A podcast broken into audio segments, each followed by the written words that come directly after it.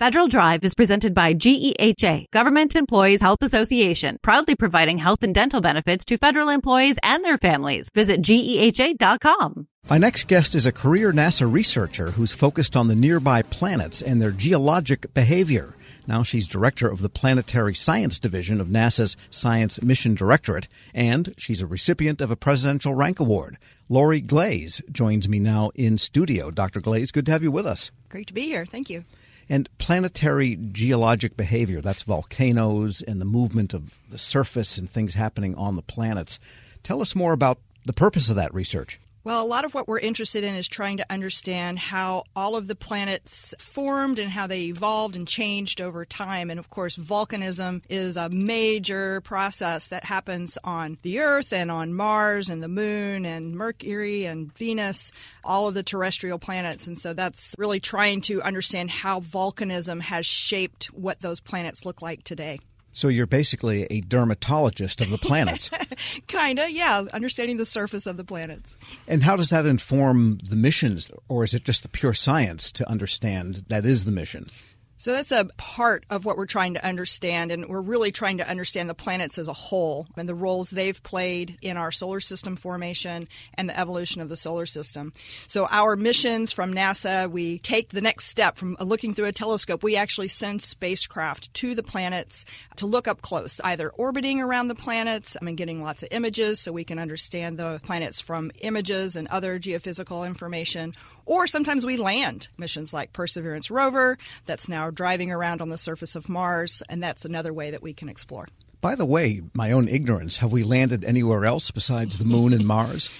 At this point, those are the major planets we've landed on, although there was a European lander that landed on a comet, and we actually have sent uh, a couple little landers, or uh, I think uh, JAXA sent a couple landers, that's Japan agency, sent some onto an asteroid. But yeah, the main planets would be the Moon and Mars. And speaking of asteroids, that's another area of interest for you, the mm-hmm. near-Earth objects that yeah. I guess potentially could endanger the Earth.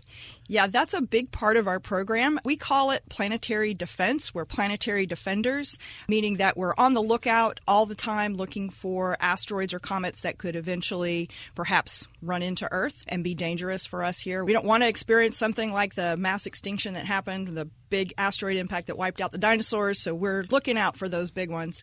And then just last year, we tested a mission called the Double Asteroid Redirection Test, where we actually, on purpose, crashed a spacecraft into an asteroid so that we could see just how well we could change its orbit. Right, and we found that even that little bit of impact, an inch in space, is yeah. millions of miles by the time the thing gets here. Exactly. If you have enough time, that little tiny change over time turns into a big difference. And for planetary defense, our goal is to make sure that when that asteroid passes over Earth's orbit, Earth is out of the way. We've already moved and it comes in behind us instead of smashing into us. Sure. And as a girl, were you the type of child who, when everyone else got Barbie dolls for Christmas, you got a telescope? Well, actually, no, I was still into Barbie dolls, but I was always really into math and science. So I really did enjoy building sets and things like that, Legos and erector sets and things like that. I was really into that. Both of my parents were engineers. My brother ended up being an engineer, so lived in a household that was pretty conducive to that sort of thing. And when looking at the planets, I mean, we still use telescopes. How much of the research is observation and how much is calculation, if that makes sense? Well, that's a really good question, and particularly for myself, my personal background, my research area was in the kind of theoretical research. I did a lot of modeling work, meaning that I would develop a mathematical equation that could describe how a lava flow moves on the surface of Mars, and then I would use imaging data from our spacecraft to compare with my model to help us better understand how those volcanoes would have worked on Mars in the past. So it kind of all works together. Right. So on Earth, volcano flows have a certain characteristic, and then if you build in the factors of temperature, gravity, atmospheric makeup, you can then maybe extrapolate what would happen on Mars if we could watch a volcano. That is exactly right. And then we can see today lava flows on Mars that erupted millions of years ago. We can see what they look like when they finished flowing, and we can use our models to work backwards and tell us, well, what would that have looked like? You know, again, changing the gravity and the atmospheric conditions and that sort of thing. how would that have erupted? What would it have looked like while it was erupting? And what can that tell us about how volcanoes work on Mars? I'm getting the whiff of artificial intelligence coming into this type of work. It could eventually. All right. We're speaking with Doctor Lori Glaze. She's director of the Planetary Science Division at NASA and a Presidential Rank Award winner. And why'd they pick you for a rank award? Among, I mean, you're one of a couple of hundred, so you're an elite person here. Yeah. Well, I will tell you the things that went into my nomination this go-round were that, you know, we recently went through the depths of a pandemic. And one of the things that we were able to do, that I was able to help my organization during that pandemic, was to make sure we got that Mars Perseverance Rover launched. It launched in July of twenty twenty. So many of us may recall that in March of twenty twenty, we were all sent home. But that was kind of at the peak time that that mission really needed to finish all of the final integration of all the piece parts. We shipped the spacecraft to Florida to be integrated onto the rocket that was going to launch from Cape Canaveral. And that was really hard to do. We had to basically mobilize the entire agency to make sure we had safe at work practices for all of the individuals. We, you know, we put people's health first and foremost, certainly above the launch of a spacecraft. But as stewards of taxpayers' dollars, we recognize if we missed a launch date, you can only go to Mars every two years, and that's fairly expensive to, to wait another. I mean, it's so, hundreds of millions of dollars. Right? Hundreds of millions of dollars. You're exactly right. So we didn't want to do that. So we worked really hard to keep our personnel safe. We worked on ways to transport them across the country so that, again, they kept their health and didn't put them at risk. And uh, we were able to successfully launch that mission, as well as two others that came along a little later than that, but still had the bulk of that work going on during the pandemic. And that was a big part. There were other things as well, but that was one of the main things. So you had a challenge maybe similar to, say, the F A A, where people have to operate consoles and monitor things in close proximity to one another.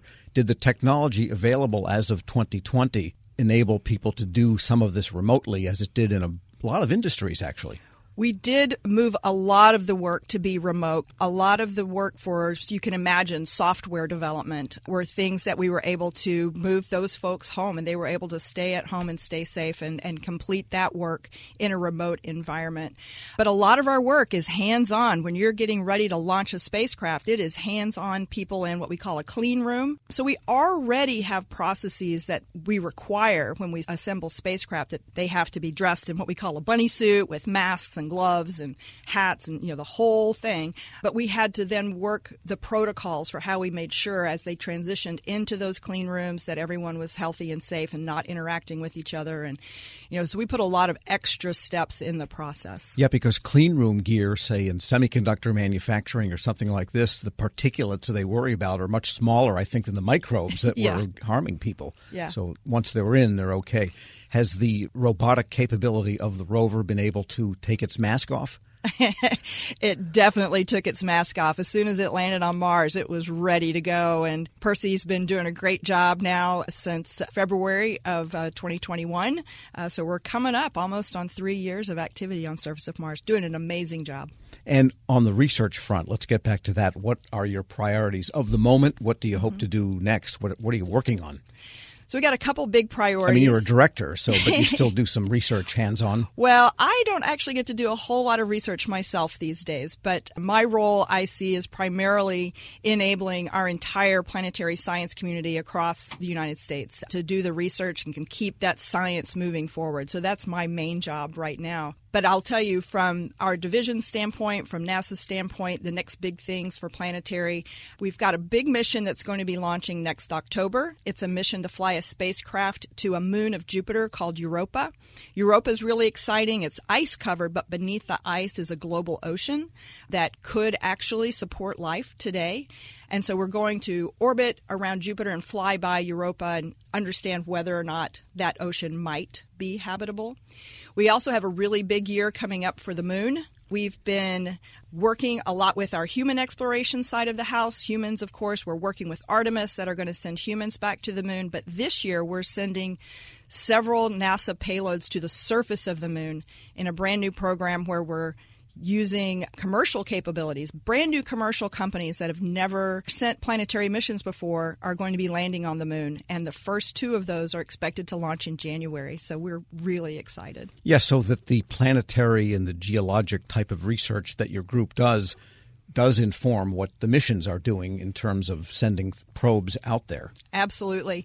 It's the science really that drives the big questions. And then based on those big questions, NASA determines which missions we want to fly to answer those questions. And by the way, how big is Europa? So Europa is a moon of Jupiter, is about the size of our moon, approximately. It's a pretty cool place. Um, I'll just mention that part of the big spacecraft that's going to fly, the power and propulsion unit, was actually built at Applied Physics Lab just up the road here in Laurel, Maryland. And I can also just give a quick plug for folks that if you want to send your name on the spacecraft, we have a program called Message in a Bottle. We've got two million names already. People are sending their names to Europa. You too can do that. All right. And just a final question, I guess philosophical or scientific philosophical, but we can calculate what's going on with a lot of algorithms based on what we know of a planet, and we can observe it from a certain distance, either from Earth or from closer. But in launching a probe that would actually orbit something like Europa, you're really right there, so that the closeness of observation is really important, as well as the calculating side. Yeah, it's incredibly important to be this close. There's some things that we can do in that proximity that there's no way we can do from Earth or further away. One of those things is we think that it's possible there could be geysers on Europa that are spewing out water that, if there were biology in that ocean, might be represented in those geysers. We can fly through those, perhaps, and sample those. We also have the ability, when we're this close, with our really sensitive instrumentation, we can tell you how deep is that ocean, how salty is that ocean. We can measure that using magnetometers and things like that to tell us how salty is it, what is the makeup of the material on the surface, and those are the kinds of things that we can only do when we're close by. And by the way, how long does it take to get to Europa? Well, that's a good question. It kind of depends on what rocket you have and what route you take. So our mission, Europa Clipper, is going to launch in October of twenty twenty-four. It's going to arrive at Jupiter in twenty thirty. On the oh, way, wow. It's going to fly by Mars and get a gravity assist to kind of give it, you know, an oomph. It actually flies by Earth and then Mars, and then it gets these two little double bumps to throw it out to uh, Jupiter. Uh, I'll just tell you, just for reference, the European Space Agency also has a mission going to the Jupiter moons, uh, different moons, and they launched last year. They get there later because on a different rocket and different trajectory. So, yeah, it takes about six years. And then you got to get the stuff back. Well, we get the data back. We don't bring it back here to Earth. We're going to actually collect the data with the spacecraft, and then we send the information back via radio signals, and then we'll receive the data here through our deep space network antennas. But Got we don't it. actually bring the spacecraft back. That's a pretty rare occurrence when we actually bring the spacecraft so back. So the data comes back the speed of light. It does come back speed of light. And we like that. Doctor Lori Glaze is director of the Planetary Science Division at NASA and a Presidential Rank Award winner this year. Thanks so much for joining me. It's my pleasure. Tomorrow in our Rank Award series, Tim Curry, a long-standing advisor at the Office of Personnel Management. We'll post this interview along with a link to more information at federalnewsnetwork.com slash Federal Drive. Subscribe to the Federal Drive wherever you get your podcasts.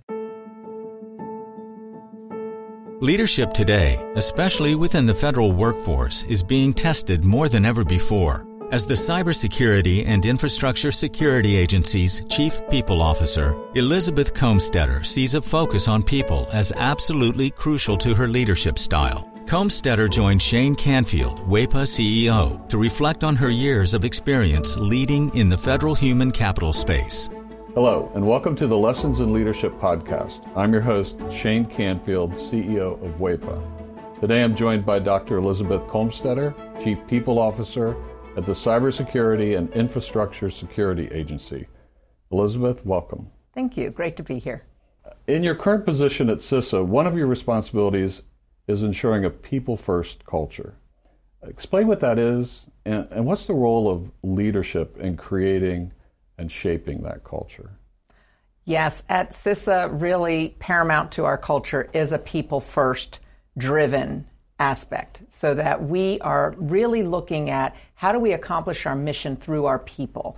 And in order to do that, we really value our people. We want them to feel empowered and supported and uh, respected. And also that their managers care about them. So well-being is important. Psychological safety in the workplace is important so that all voices and ideas are heard. So I like to call it our North Star. Having a people-first culture really starts with the people in order to get our incredibly difficult mission accomplished.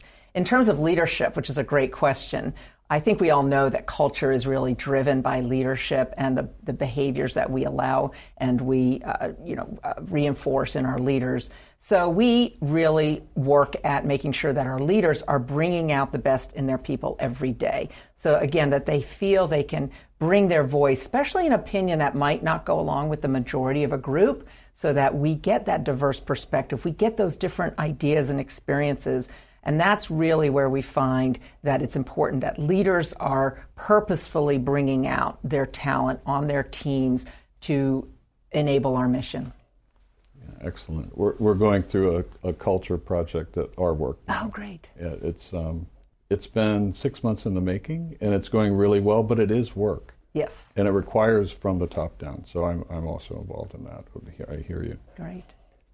Throughout your career, you piloted many different talent management programs, including at NASA, the C I A, the F B I, just to name a few, and you have an amazing career.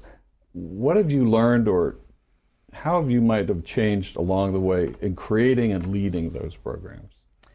Yes, and I, I, I am so honored to have had a career in public service across multiple federal agencies, always in the realm of human resources and workforce performance. And I think because I study organizations and people in them, I've come to realize, particularly in the federal government, that many of our programs are really grounded in the industrial era thinking, that this is organizationally structured in a hierarchy with boxes and lines on charts, uh, with the center being around jobs and what do we need to get this job done in terms of skills and training. And what I found is that we're really not in the industrial era anymore, where we would promote the smartest people who knew that work, and they would then tell the people on their team how to do things and oversee that work. We're now in a digital era and the information era where work gets done collaboratively across geographic boundaries and certainly across org charts. So uh, we like to call it networks um, or hierarchies, and we really need to, again, unleash people so they can find those other people who are working on similar problems or have the right ideas. And so I really like to think of our work now in the talent programs being human-centered. It's more about the user and the experience than about the rules and regulations. So although we have to have rules and regulations, certainly in human resources, is that person experiencing what they need and getting what they need for their role at that time? So not so much on the job, but on the person. So for example, we're recruiting.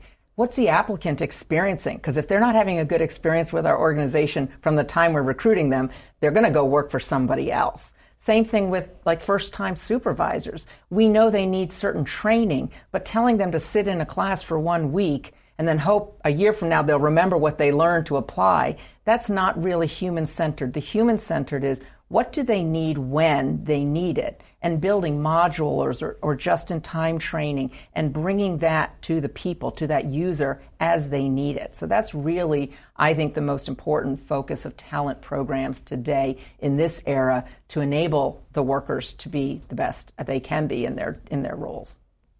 Excellent. New thinking. Um, this is always an interesting question.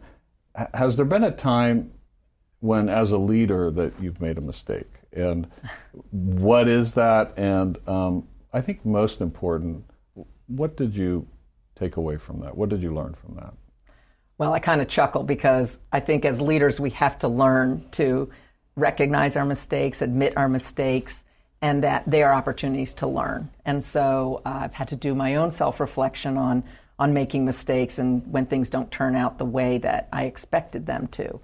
Um, makes me think of a time when I was at the Transportation Security Administration and I was a supervisor and I was really embroiled with my program. I was the technical leader of it. I understood it. I'd run it for years. And I was making a briefing for a decision that had to be made about this program that was very near and dear to me. And I presented the briefing uh, to one of the very senior people in the agency. And I think there are about twenty people in the room. And I had gone through the briefing, answered all the questions, and that leader then said, okay, I'm going to go around the room and get everybody's opinion, and then everybody gets to vote, which kind of set me back because there were people in that room that didn't have any technical knowledge about my program. She even turned to the executive assistant there, taking notes on the meeting, and said, go ahead, and I want to hear from you. And I realized in hindsight, I had stopped listening. I had been in transmitting all of my knowledge and what I saw to be the right way, and I was not listening to different perspectives in the room because I didn't think that, I didn't value that they were bringing any kind of input to this particular decision. And it didn't go as I had hoped, and I left very disappointed and was busy blaming the senior leader and how that meeting was conducted, that she let all these people have opinions when they didn't know, in my mind, didn't know what they were talking about. And so um, in reflection on that, I realize, and now as I've moved into more senior leadership positions, I realize that was a mistake, that it actually is really important to listen, especially to people who have different perspectives or at a different point in the career, not just the people who know the program or the technical really well. And so that was a mistake I made, and I realized in my own sense I wasn't listening to very different opinions, and I probably should have because I would have learned more about what was needed for this program going forward than just leaving, getting getting upset that it didn't go a certain way. So I've really practiced active listening. I've practiced making sure there's very different people on um, teams and certainly on committees or councils, that we need early careers, people new to the agency, people who haven't walked in the shoes of the technical workforce, because they're asking questions we need to hear for these programs to be successful. Excellent. Your career in talent management means your work is very closely tied to people. And even your title, Chief People Officer, what does that mean to you to be a leader in the federal system with that focus?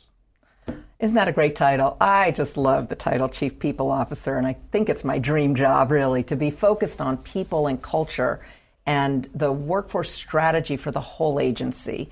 And I'm just so excited to be at CISA at this point in time. We're only four years young as an agency, so we're really still creating who we're going to become as an agency and what is our culture and what kind of people and talent do we need to be sure we have to be successful. So it's very exciting for me to be in this role with a intentional focus on culture, because it's one of those things, if you leave it to chance and you kind of hope it goes the way you want it to, it probably won't. So by building programs, including leadership development programs, including um, any kind of training and learning and career growth and um, engagement programs and listening programs, that's what's really key for, I think, for our agency and particularly me in this role. Um, I think in the federal government, we got used to doing annual survey, the Federal Employee Viewpoint Survey that O P M, Office of Personnel Management, runs every year. So we would do a survey and we'd read it and we'd say, oh, this is the opinion of our people. And then we would do action plans and then we'd roll out certain activities that we would hope would in, would increase engagement. In this era, you can't do once a year and understand what your employees' experiences are, what they need, what's working well, and what needs to improve. We need active, uh, ongoing listening programs. So one of the things we're doing at CISA is having more pulse surveys, having more focus groups and what we call sensing sessions, expecting our leaders to have office hours where anybody can come and just talk about what's going well, what do they need, how, how are things going, um, because I, we feel like it is an ongoing need to hear from our people. And I think in this role and over the years of serving, I've also realized there's never a one-size-fits-all. You know, we think certain people need certain things at certain times in their career. There's no one-size-fits-all. Neither can we also customize everything to every individual. So there's got to be a sweet spot in building really great talent programs, but also, like I said, thinking about, can we do this in modules? Can we make it a menu? Can we do it just in time as people need it so they can practice the new skill or knowledge in their role? So I think we have such great opportunity, again, with the technology that enables us to really um, focus on how we connect people with their work and their team to get things done in, in very new ways. This is always an interesting question. Is there a figure, either from your personal life, your past, somewhere in history generally, that inspired you, your leadership style, um, how you view leadership? There are many figures who have been very inspirational to me, but there is one that sticks out, and that's my mother, Paula Brownlee, who has been a very inspiring leader to me all my life. And I think because, first and foremost, she had a strong family and a strong career. And that's something I always wanted. And I saw her first as my mother, but then I also saw her as a leader in her career and in academia, which was her chosen field.